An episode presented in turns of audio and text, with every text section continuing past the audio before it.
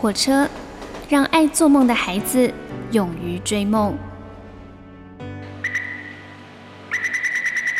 我们相信梦想就在下一站的捷运出口。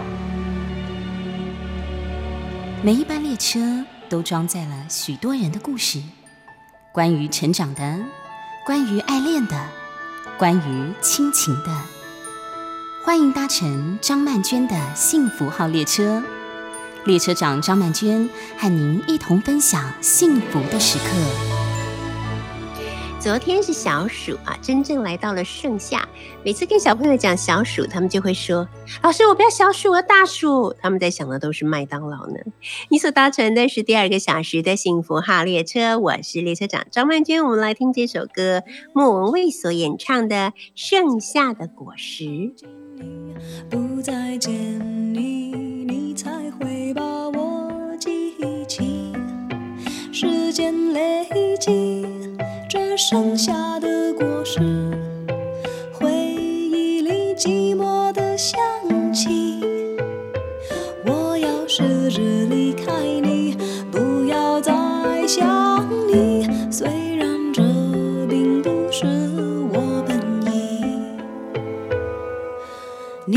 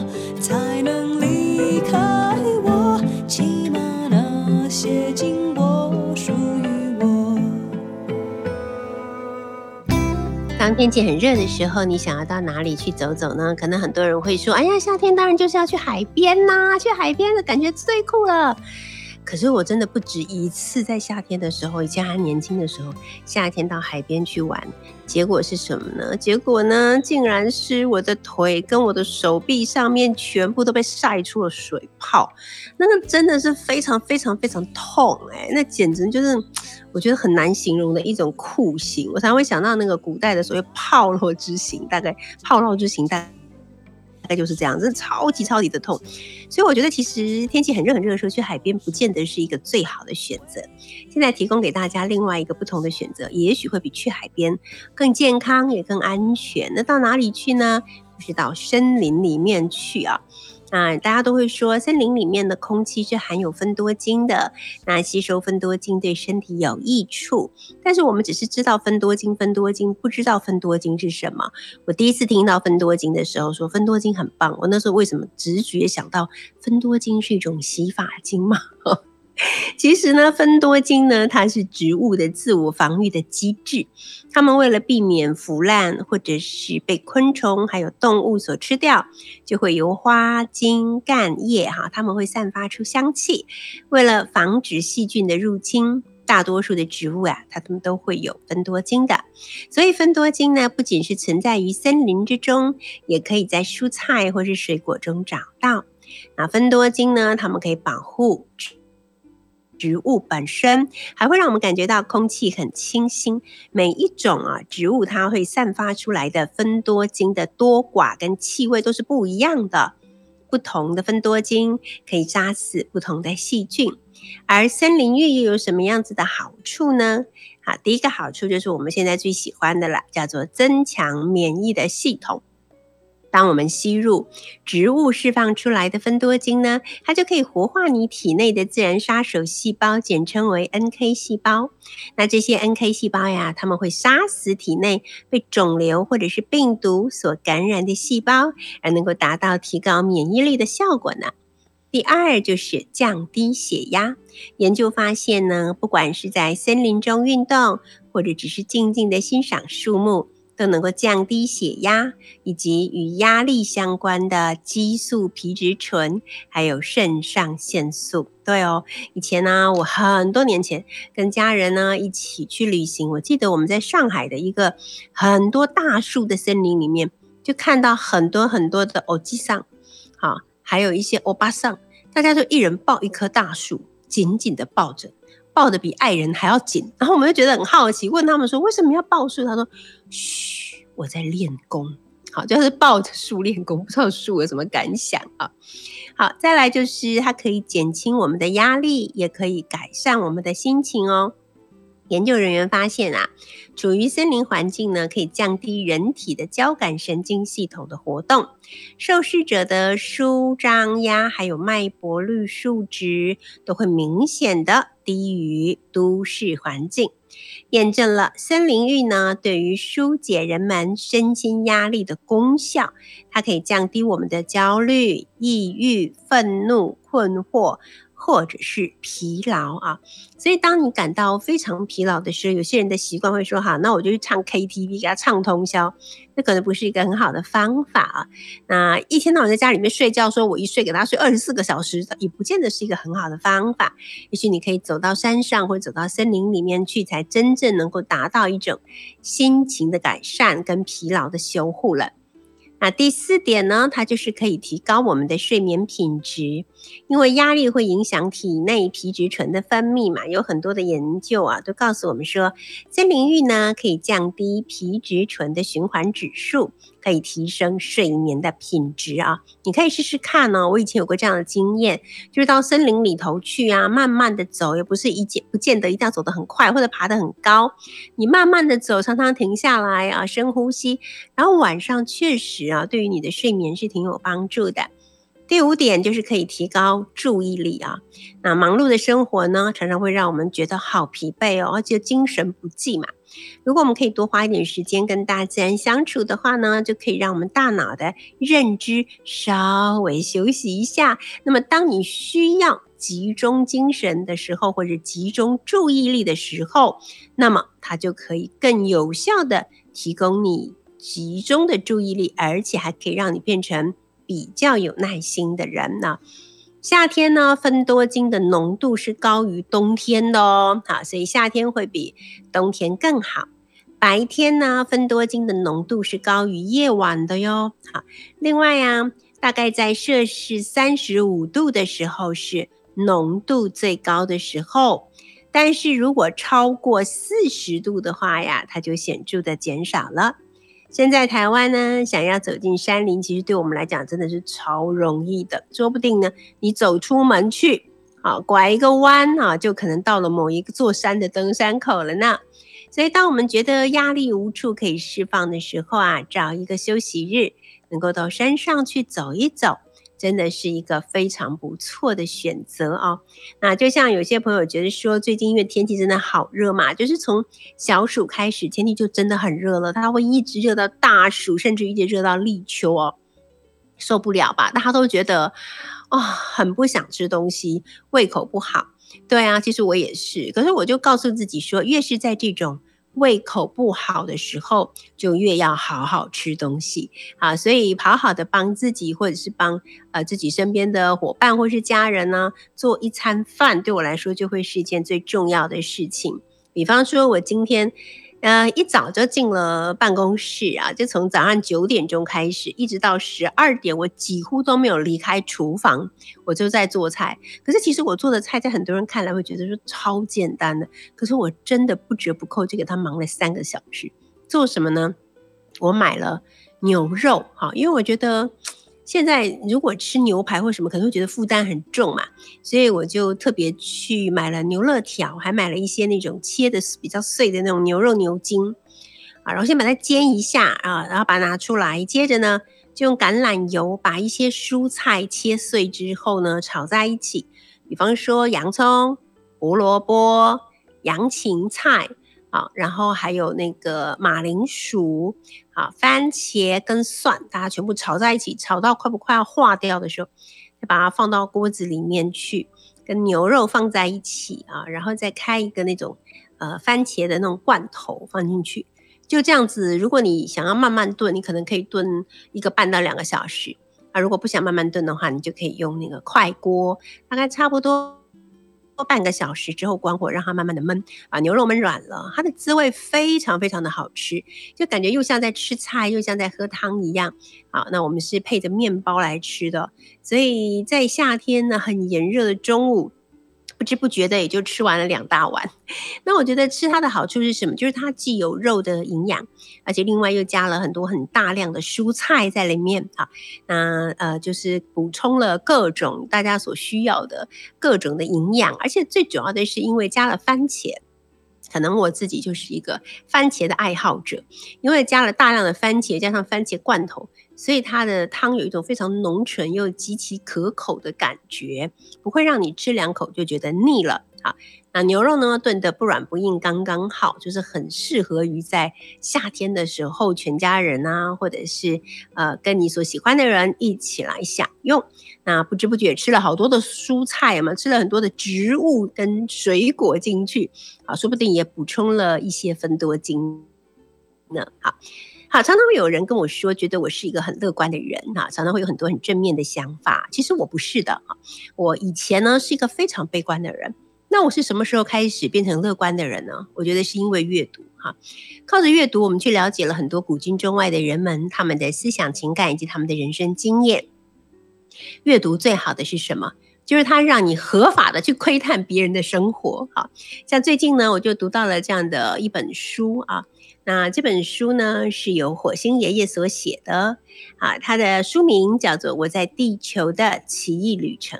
里面有一些话呢，我非常的喜欢呢，因为呃，火星爷爷呢，他七岁以前呢是不会走路的啊，他罹患了小儿麻痹症啊，可是如今呢，他却成为两岸三地的企业讲师啊，他登上了 TED 讲台哈，他去过北极圈哈，去拜访。圣诞老人他说呢，让一个人走不远的不是双脚，而是是他对这个世界不够好奇啊。他说有一天你会发现，就算是生命中最艰难的那一天，看起来也像是圣诞节。他说啊，过去如何不重要，你可以抛弃继承，停止把昨天的命运让渡给今天。好，他说。只有极其受限，哈，受到限制，才能感受无垠的丰盛。好，今天呢，我们在第二个小时的幸福号列车，我们就邀请火星爷爷来跟我们聊一聊。他的副书名的副标是“我带着限制来，试着把限制活成故事”。哈，不只是故事，我想。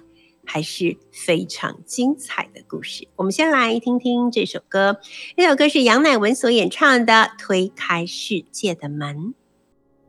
你是站在门外怕迟到的人，捧着一颗不懂计较的认真，吻过你的眼睛，这无畏的青春。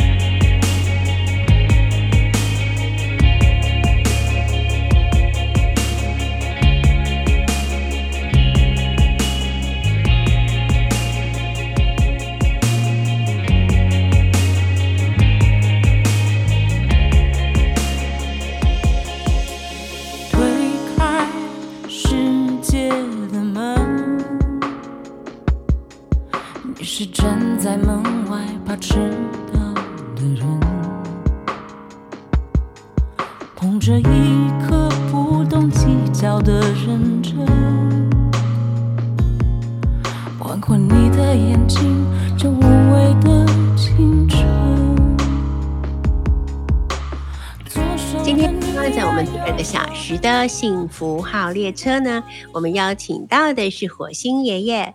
那火星爷爷的这一本书《我在地球的奇异旅程》，好，确实是一本我觉得非常充满正能量的，可以说是自己类似于自传性质的一本书。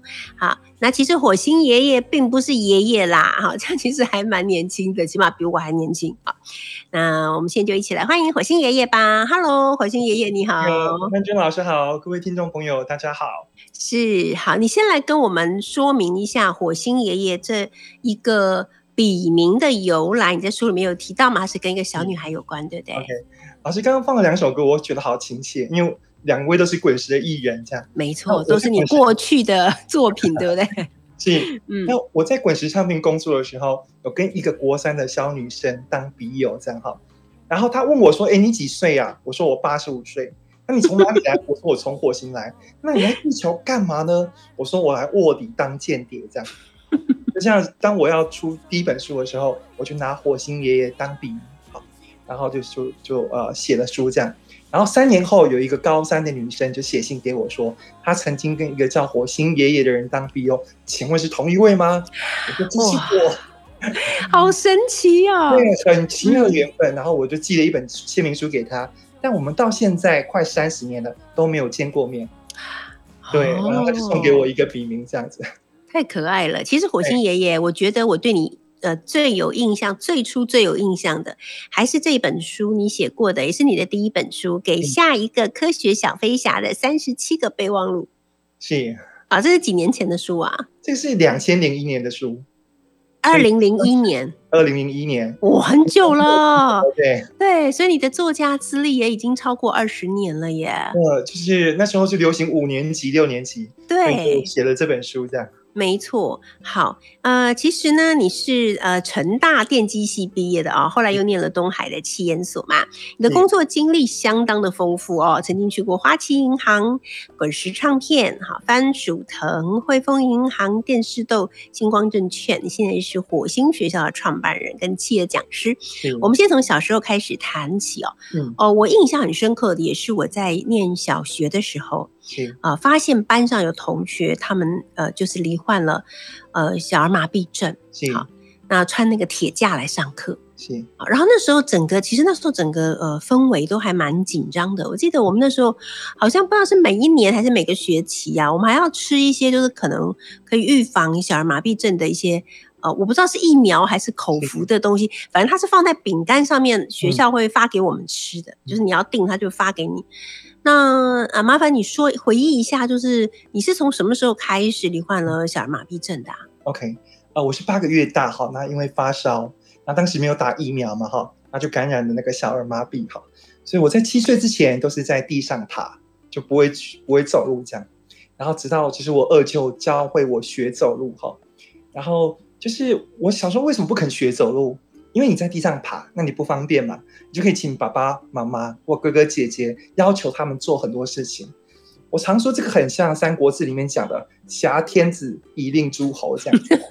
是，哎，我就是因为一个不方便，然后就呃，虽然他在地上爬不雅观，但我就紧紧抱着那个不方便哈。那直到我二舅他用一个很特别，他知道我这个孩子怕黑，他就把我关在房间里面，然后就是啊、不肯让我出来，除非我开始愿意学走路哦。那我就哭了一个多小时之后，终于投降，他终于愿意开始学走路啊。那我就意外的发现，我开始学会走路之后，我就可以自己去啊、比较远的地方去买自己喜欢的东西。也就是说，我跨出舒适圈之后，我有发现甜甜圈。嗯，对，那我就觉得哇，这个太美好了。所以这样的一个经验就一直带领我后来就是不断的去尝试新的可能性，然后新的挑战哈。所以我就非常非常非常感谢我二舅带领我学走路这样子。对，你的这本书其实也是你的一个人生的冒险，也是你的一本感恩录。因为你在里面感谢了好多人，你感谢二舅，感谢谢二舅母，对不对啊？就是他们对你的影响非常大。对，二舅还曾经送你一把口琴，可能也开启了你跟音乐之间的连接啊。是但是我在读这本书的时候，你知道，我好感谢你的父母亲，还有你的哥哥姐姐。我觉得他们真的是人间的天使，对你来说真的是非常的重要嗯啊。那先来说一下最早离开你的父亲，OK，好，因为我父亲他是一个水泥工人哈，然后他小学没有毕业哈。我印象中就是最深刻的的时候是小时候，呃，我们哥哥姐姐中午放学回家，那爸爸也回来中午吃饭哈，他会在账本上面记一些呃记账。那因为他不太会写字嘛，就简单工人的名字，然后数字这样哈。然后呃，他对我非常非常好，但是他不太会言语表达。他对孩子表达爱的方式，就是用他的胡渣去刮我们的脸，这样子。嗯，我自己还蛮喜欢的，这样。然后就是他在我国中二年级的时候就过世了哈。那那时候我国中的时候，每天都是爸爸接我去上学，然后放学接我回家。但但是他离开之后，就没有人能够啊、带我去上学哈。那这个事情对我影而言影响非常大哈。那他希望我考上当时台南的南一中啊第一志愿嘛哈。哦，我考上了，他没有看见。啊，我一直都觉得说我没有为我爸爸做过什么事情啊，直到有一次我拜访一位同龄老师，他跟我讲了一件我真的完全无法呃自信的事情。他说你要降临到这个家庭的时候，你有发现你爸爸的灵魂遭受很大的苦楚，所以你用你一双脚都不方便，换你爸爸在人间多七年的寿命，否则你爸爸应该在你国小一二年级就会离开。好，我那天听完是就是哭着回家，就是觉得说啊，我好像有为我爸爸做到一什什么事情哈。虽然我们无法验证通灵老师讲的是真的还是假的哈，但我就觉得说，有时候我们需要的也不是真相，而是一个可以放下的故事跟角度。嗯，没错，所以我就说，我在这个书里面当然写了一些自己的故事，但我更想啊、呃跟大家分享的，可能就是把、那些啊、经历过这些事情带给我的独特的观点跟角度，很想把那个角度分享给大家。对，所以火星爷爷后来也帮助了好多好多的人，在他们的人生道路上感到困惑或是停滞不前的时候，他们可能也因为你的一篇文章，因为你的一句话，或者听过你的一场演讲，而让他们能够重新跨出这一步啊。那接下来我们再来聊聊其他的几位家人哈，我们待会儿再继续聊。嘟嘟嘟嘟嘟嘟嘟嘟嘟嘟嘟。再见，明天，明天只在我梦里面。梦中的我是否值得走向黎明？忘记从前我所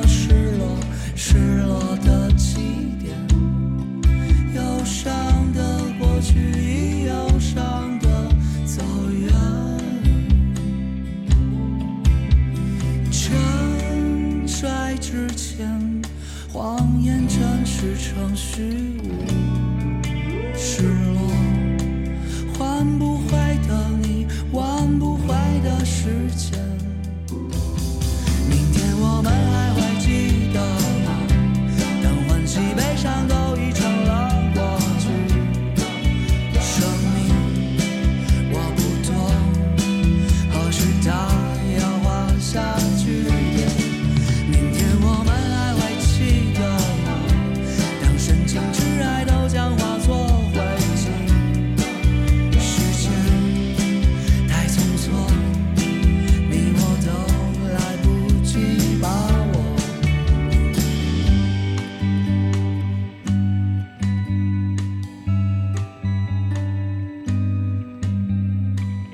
在听到这首歌是《明天》，它是由火星电台所演唱的。今天呢，来到我们幸福号列车的是这一本书的作者，这本书叫做《我在地球的奇异旅程》，它的作者呢就是火星爷爷。啊，今天呢，我们邀请他来跟我们一块儿分享他的奇异旅程。我们先从童年的时候开始说起啊。是爸爸因为其实走的还蛮早的哦、虽然说可能在你心里小时候啦，那时候小时候本不是那么了解这个世事人情，会觉得说啊，为什么我爸爸不是一个读书人呢？他为什么不是这么优雅呢？啊，嗯但是他已经离去了嘛对。那我觉得妈妈跟你的关系是非常的特别哦。就你有讲过一段话嘛，就是你说我从一个在地上爬的小孩走到今天，背后推我一把的常常是他。嗯那是他的如来神掌啊，就是妈妈呢，她是对你来说是你人生里面前半段非常重要的支柱。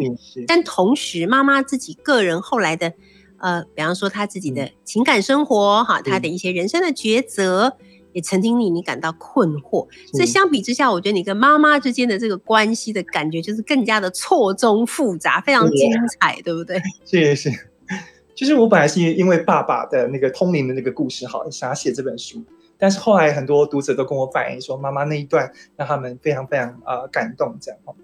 就是我在父亲过世之后，妈妈呢就有一个对象，哈啊交男朋友这样哈，那对对象是一个有妇之夫这样哈，所以我在呃青少年时期跟妈妈之间有很多很多的那个呃就是对抗跟冲突这样，但我我在小时候妈妈对我非常非常好。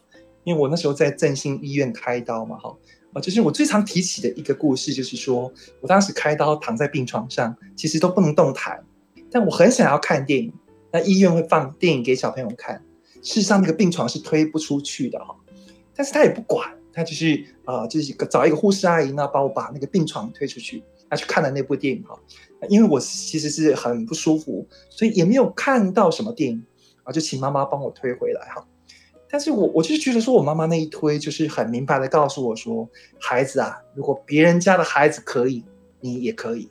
好，她就从来不让我拿自己的身体啊当借口、当理由，包括就是说，他觉得因为你不方便，更要想办法好去去呃去走出去。所以我到现在在机场啊，那个呃柜台人员都会问我说，你需不需要轮椅？我说我们自己走，因为我如果坐轮椅坐下去后，我就会单逆那份舒服。我就会呃，就是失去了啊、呃走路锻炼自己的能力，这样。那我觉得很多的人生抉择都是妈妈这样很用力的把我一推推出去，这样。对，但是你后来是在什么情况下可以跟妈妈和解？就起码在你心里觉得说，嗯以前令你困惑那些事情，其实都比不上妈妈的存在或者妈妈对你的爱来的更重要。是因为现在好多人都在探索要跟父母亲如何才可以跟父母亲之间化解某一些心结。好那因为我们那个呃，在中学时期跟妈妈的冲突嘛，哈，然后就是呃，我我甚甚至就是我妈妈都会觉得我以后一定是很不孝，啊，不会陪伴他，赚了钱不会拿钱给他这样哈。我是因为在呃呃读研究所的时候，一个人在外面才明白要面对生活啊，以前都有哥哥姐姐、妈妈照顾嘛，但我到外地的时候一个人，我才知道生活很不容易。当时我妈妈偶尔会去台中找我，好，所以跟男朋友吵架，那我就会陪伴他。他好像慢慢的觉得这个孩子长大了啊，成熟了，可以陪伴哈。那我小时候，我妈妈因为是一个很情绪强烈的人，她偶尔会讲一句话哈，就是我今天如果不是生到你这个孩子，我其实不用这么辛苦。嗯，那我们当然明白那是气话，但那时候我太小，我无法分辨。哎因为这样我就很害怕成为别人的负担，我就变得无比的独立。所以我在写书的时候，我就突然明白，哦，那些我不喜欢的，其实也是一种美好的教导。哦嗯，我重点是我能够穿越那些喜欢跟不喜欢，我能够把妈妈给我的都把它变成教导的话。好，那个关键是在于我，而不在于妈妈，因为妈妈做了什么就已经做了。好，所以我就觉得，哎，从这个书写的过程中，我得到一个很大的体会，就是说，啊，原来过去是可以改变的。透嗯过角度的不同，我们可以重新诠释我们的过去，不仅可以活一次，搞不好可以活一百次，总有一次我们会诠释到一个非常美好好的版那本。没错，我我就觉得应该为了那一天要好好努力这样。对，其实我在读读你的书的时候啊，我一开始就已经感觉到一个你这本书的特色，就是你非常会说故事。谢谢老师。真的，你真的非常会说故事，因为我觉得有一些故事不是说它那个故事本身是什么，而是你用什么方法去说它。这个就跟你刚才所讲那个是一样的意思嗯啊，就是已经发生过的事情就已经发生了，你怎么样回头去看它，你怎么样去诠释它，你怎么样去理解它，总有一个版本 会是你觉得让自己比较能够接受，而且就觉得自己人生是受到祝福的。是哥哥姐姐肯定是你的没有问题的祝福，对不真对？的真的，就是因为我小时候不会学走路，不会走路嘛，哈，我七岁之前，他们都还会推娃娃车啊，带我去玩，哈。那我喜我我记得很印象很鲜明，就是一个七岁大的孩子还在坐娃娃车，但我在写的时候，写这本书的时候，我突然看到一个独特的角度，我觉得那个七岁坐娃娃车在啊、家附近这样绕来绕去，嗯很像什么？很像平面版的云霄飞车。嗯，啊，那个动力当然就是我的哥哥姐姐哈。那我就突然听到了当时我没有听见的呃空风中的一个旁白，那个旁白就是弟弟，放心吧，我们到得了哪里，你就到得了哪里这样。好，然后我就非常非常感动。然后等到我呃就是开始骑摩托车，国中骑摩托车，我的摩托车只要坏在任何地方，然后打个电话回家，哥哥就第一时间冲到现场，帮我把摩托车牵去修。我后来才明白，有一天，就是我读研究所，在台中，台风夜车坏在马路中间，求救无门的时候，嗯，才明白有那样一位哥哥代表什么。那我姐姐更是非常非常照顾我，就是她谈恋爱的时候，谈到一半就打电话回来，弟弟你想要吃什么？我回来做饭给你。好感人哦。对，就是豆蔻年华，然后谈恋爱的时候，然后嗯这样哈，然后呃，到现在她还是非常非常照顾我。然后每次谢谢她，她就会说一句：“你谢什么啊？妈妈离开的时候有特别交代我要照顾你，哦，我只是没有辜负妈妈的呃交代而已哈。”每次讲我，他讲我都就是就是很很想哭这样哈。嗯就是说，呃，你都这么大了，然后呃，姐姐对你的爱就是还没有，呃，哥哥姐姐对你的爱就是没有停的这样。哎，所以我把他们的写放在最后一章，然后就觉得很感动。对，所以这也是我在读的时候，我就觉得哇，真的好，我我都很很感谢你的父母亲，还有你的哥哥姐姐，我觉得真的是他们的守护跟他们的支撑，可以让你一路一直走到现在，变成这样的人啊。来说一说你进那个滚石的事情吧，这件事真的太有趣了。是是是，嗯就是我我那时候在呃花旗银行工作嘛，哈，呃，我我大家大家可能很熟悉，我我是储备干部哈，那我们同一届有一位管国林先生，他是之前花旗银行的董事长嘛，哈，然后我我们进花旗，然后就是我在花旗工作一年多，那就发现呃母亲就离开，好，我母亲就是呃乳癌病并发，但嗯她的最后一面我没有见到。那我就觉得说，一个工作如果呃重要到让你连亲人最后一面都没有办法见到，我就把它留给呃更重要的人哈。我只想要去做自己热爱的事情。然后当时去滚石唱片呢，薪水只有花旗银行的大概一半多，嗯好，那就想说要不要去？好，然后这时候我就想起我妈妈，我妈妈那个人就是她不会管，就是呃现现在你拥有什么，就是啊、反正妈妈留一些资产给你哈，你就好好过日子，你就不要那个。我妈妈不是那样的人，我就觉得我在做决定的时候，妈妈好像又推了我一把，所以我就去滚石唱片，然后从那个呃就是一半的薪水开始领，然后慢慢的去磨练自己行销、创意，然后文案的能力。我觉得后来啊、呃我能够当讲师，呃，对，都离不开在滚石唱片那四年很美好的训练这样子。对，我觉得像你去写一些文案啊，或者是会呃为一些专辑的作品去发想，然后去讲故事，我嗯相信这些对你来讲应该都是非常非常重要的磨练。啊是，呃，虽然那时候可能也不知道自己会从这一步走到哪一个下一步去啊，然后呢，到了下一段呢，我们会一起来聊一聊你最著名的一个短讲啊，就是跟没有借东西哈。啊，以及你现在呢正在做的这个火星学校。好，我们先一起来听一首歌，这是黄伟晋所演唱的《北极光》。什么信仰能在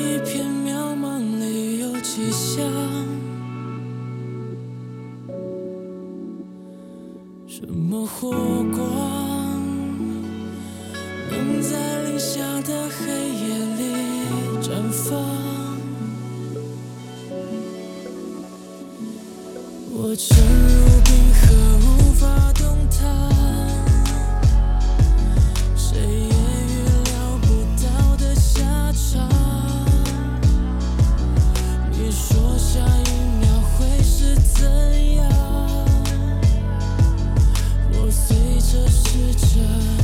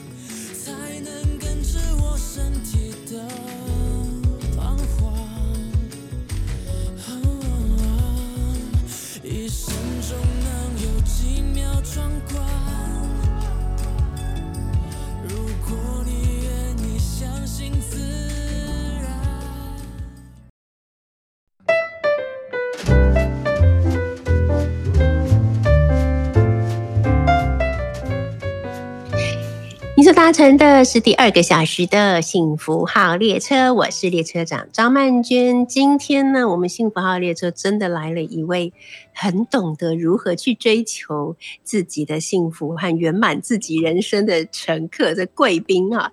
那他呢，就是很多朋友们都知道的，给下一个科学小飞侠的三十七个备忘录的作者火星爷爷，他推出了他的新书《我在地球的奇异旅程》啊。那这其实已经是火星爷爷的第九本书啊，第八本书，对不对？对，啊，有大概超过二十年的作家的经验跟资历了啊。但同时你，也做了好多不同的事情哦。我觉得这本书很有趣，有一半呢，大概是在谈你呃的这个人生，就从小到大的历程；另外一半呢，则是在谈你曾经做过的工作，然后这些工作对于你的人生呃带来了什么样的影响啊？那最后呢，当然就在谈这个自己的创业嘛，大概都是这样子的，好像就是先有一些呃工作的经验，然后就会想要做一个自我的实现啊，嗯所以你就成为了一个创业的企业讲师好，来说一下你这个呃创业成为讲师的过程是怎么样的？OK，就是呃，因为我上班很多年嘛，哈，后来觉嗯得自己好像可以讲创意这件事情啊。那其实起起因就是因为我买了房子，就想要赶快把贷款还清。是，你 想说，哎，自己除了上班还可以做什么哈？然后我就觉得，哎，我我我我就来讲创意哈。那因为我很早就在呃呃，就是网络上面写东西，所以当时哈我晚上在回读者的留言，那些读者后来都变成第一批的学生啊，所以就是他们给我一个机会，让我去练习当讲师这样啊。那我一开始就是做业余的，那后来有朋友找我，我就变成职业讲师。嗯大概有一个这样子的一个转换，那就一直教创意啊，好，然后就是呃会后来会有那个 TED 演讲，就是因为其中有一招就叫做跟没有借东西，好，然后我发现上课在讲这一段的时候，同学们都非常非常的有感觉，那我就想说，我可不可以啊把这个段落就延伸，然后变成一个短讲，然后可以分享给很多年轻人，这样才会有二零一四年底的那个 TED 演讲这样子。非常精彩是，我听了两次。谢谢啊，我觉得，我觉得哇，这个真的是很棒的一个观念。我觉得好值得跟好多好多的年轻人，特别是有一些可能还在还在念书、还没有毕业的人，我觉得就是应该让他们知道，呃，未来的前途不是那么悲观的。如果你懂得。跟没有借东西的话，那真的是一个创意无穷的，而且真的是一个创意翻过一个创意，它是太有意思了哦。那你其实你总共当了十四年的上班族嘛？那你的产业是涵盖了银行、唱片、网络、动画、证券哈，然后这个呃跨产业的经验呐、还有理工男的背景，让你成为讲师以后，不管是去哪里演讲，去科技业、去金融业、去流通业、去消费性产业、文创业，大家都觉得你是自己人。其实我觉得比较好奇的事情是是，很多人都说理工男对通常啊比较不是那么有温度啦，可能不是那么细腻啦，可能不是那么浪漫啦。对你到底为什么会变成这样的人？OK，就是呃呃，我我变成理工男是因为我觉得我好像没有办法读社会呃地理呃历史地理那些哈，就是我背诵的能力比较弱，但是我呃我就是呃逻辑还不错哈，但是我在大学的时候我读大量的那个文学作品，我自己比较是想要进英文系啊，然后就是学呃文学方面的东西，但后来觉得呃理工男的训练也不错。那我觉得我我变成今天这个样子哈，就是呃，可能大家会觉得相对温暖贴心，跟我的成长背景有关，因为我不方便嘛哈，我就是那个经常站在旁边当观众观察周围的人的人。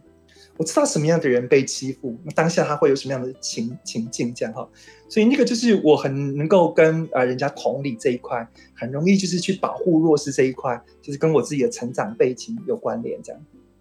我们最后来谈谈你这个在 TED 的短讲，八分钟，哎，是不是八分钟？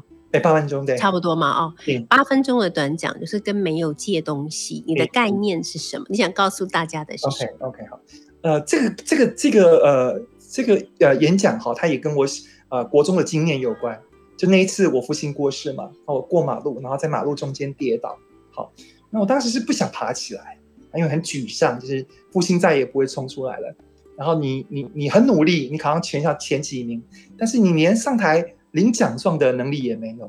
然后你喜欢上隔壁班的女生，你也不敢去跟人家讲话，这样，我就觉得那个那种人生好悲屈，然后很受限，这样，我就想算了，就是就是算了，就是如果有车子就怎么样，就就算了。就自我放弃就对了。对，然后但是当时有一个司机大哥就冲下来把我抱起来，啊，他就很珍视我这个这个这个生命，这样，他送我到对面去，然后一直问我有没有怎么样。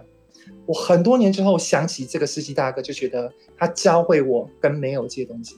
你爸爸不在了，没有关系，你只要不要非得执着是你爸爸，一堆人会冲出来。好，爸爸不在，但是天使很多哈。嗯我我就明白，就是说我小时候是一个很畏惧的人，我出门前想的都是艰难，但我后来遇到的都是天使。我就觉得，那我们不应该让天使等太太久，我们应该出门，我们应该跨越，哎，不用太担心，因为路上会有天使哈。所以当我们没有的时候，我们就想说，火车上没有什么，记者会没有什么，活动没有什么，我们把那些没有的放进来，搞不好会丰富我们的这个活动记者会，有全新的创新的的结果这样子。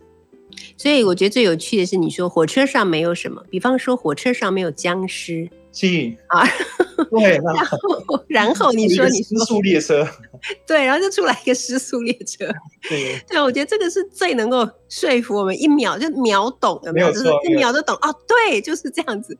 啊。你可能就说，你把也许不会发生，可能大家没有想过会发生的事情，嗯让它发生啊，这可能就会是一个非常好的创意哈。嗯那这个火星学校到现在还是持续在运行嘛，对不对？啊，对，呃，就是嗯。接下来下半年我们会继续嘛哈，因为我是在大概呃四年前我就开始做直播啊教学这样啊、在在大陆学习哈，我就把那个直播的陪伴式学习带到台台湾来哈，然后结果疫情之后，所有的老师都开始要做直播了。嗯，但，是，但我们在这过程中，就是呃，透过这样直播式陪伴，像我会一个一个帮同学们改作业，好，让他们知道是说有经验的人是怎么做的，哈，那那样嗯的效果非常好，大家的连连接也非常非常强，这样，我就觉得那是一个很独特的新的学习方式。嗯，没错嗯。好，其实呃，我觉得您身边的天使真的非常多，而且有一些你可能都不知道。你知道我怎么发现你的书的吗？是，是一位我其实也不认识的啊，也不熟的一位假上影业的朋友，嗯叫做千云。是啊，对对对，千云。是，天他说，对，他说曼娟老师啊，非常推荐你来读读看火星爷爷的这本书啊，所以就因为他的牵线，所以我就有机会可以阅读到你的作品，然后让我更加的相信说，其实我们的生命这么珍贵，这么偶然能够来到这个人世间啊是，那除了就是一生下来就拥有的好运以外，其他所有的一切都是我们最珍贵的经历。好，也就是你所谓的奇异旅程。其实这一些不见得那么顺利的事情，哈，不见得那么呃拥有那么丰富的东西，其实才是我们最特别的人生经验啊。所以从你的身上，我也学到了人应该要更加的正能量，因为当你发挥正能量的时候，你就会发现，可能整个宇宙都在帮忙你。是啊，就有无限的天使会不断的嗯出现，所以很感谢火星爷爷，好写了这本书《我在地球的奇异旅程》。好，这本书呢是由火星库所出版，这你的出版社吗？但是我公司啊、怪不得叫火星库。OK，好，那呃，如果朋友们你觉得此刻对人生有一些困惑，或者你觉得未来到底有什么希望呢？我应该走到哪里去呢？我们都蛮推荐你来读读火星爷爷的《我在地球的奇异旅程》。今天非常谢谢你来到我们没幸福大关系老师列车谢谢。啊，期待你继续的旅程 谢谢，好吗？OK，今天也非常谢谢大家来到我们幸福号列车哈，成为两个小时的乘客。那接下来我们快来听听这首歌，这首歌是理想混蛋所演唱的，叫做《在地球爆炸之前》。在地球爆炸之前，赶快做自己想做的事，爱自己想爱的人，吃自己想吃的东西。我们下礼拜见，拜拜。享受烈骄傲和荣耀，却害怕够不着目标。生命必然有挫折，一定也有美好发生。何不努力，让渴望成真？勇气是唯一的方针。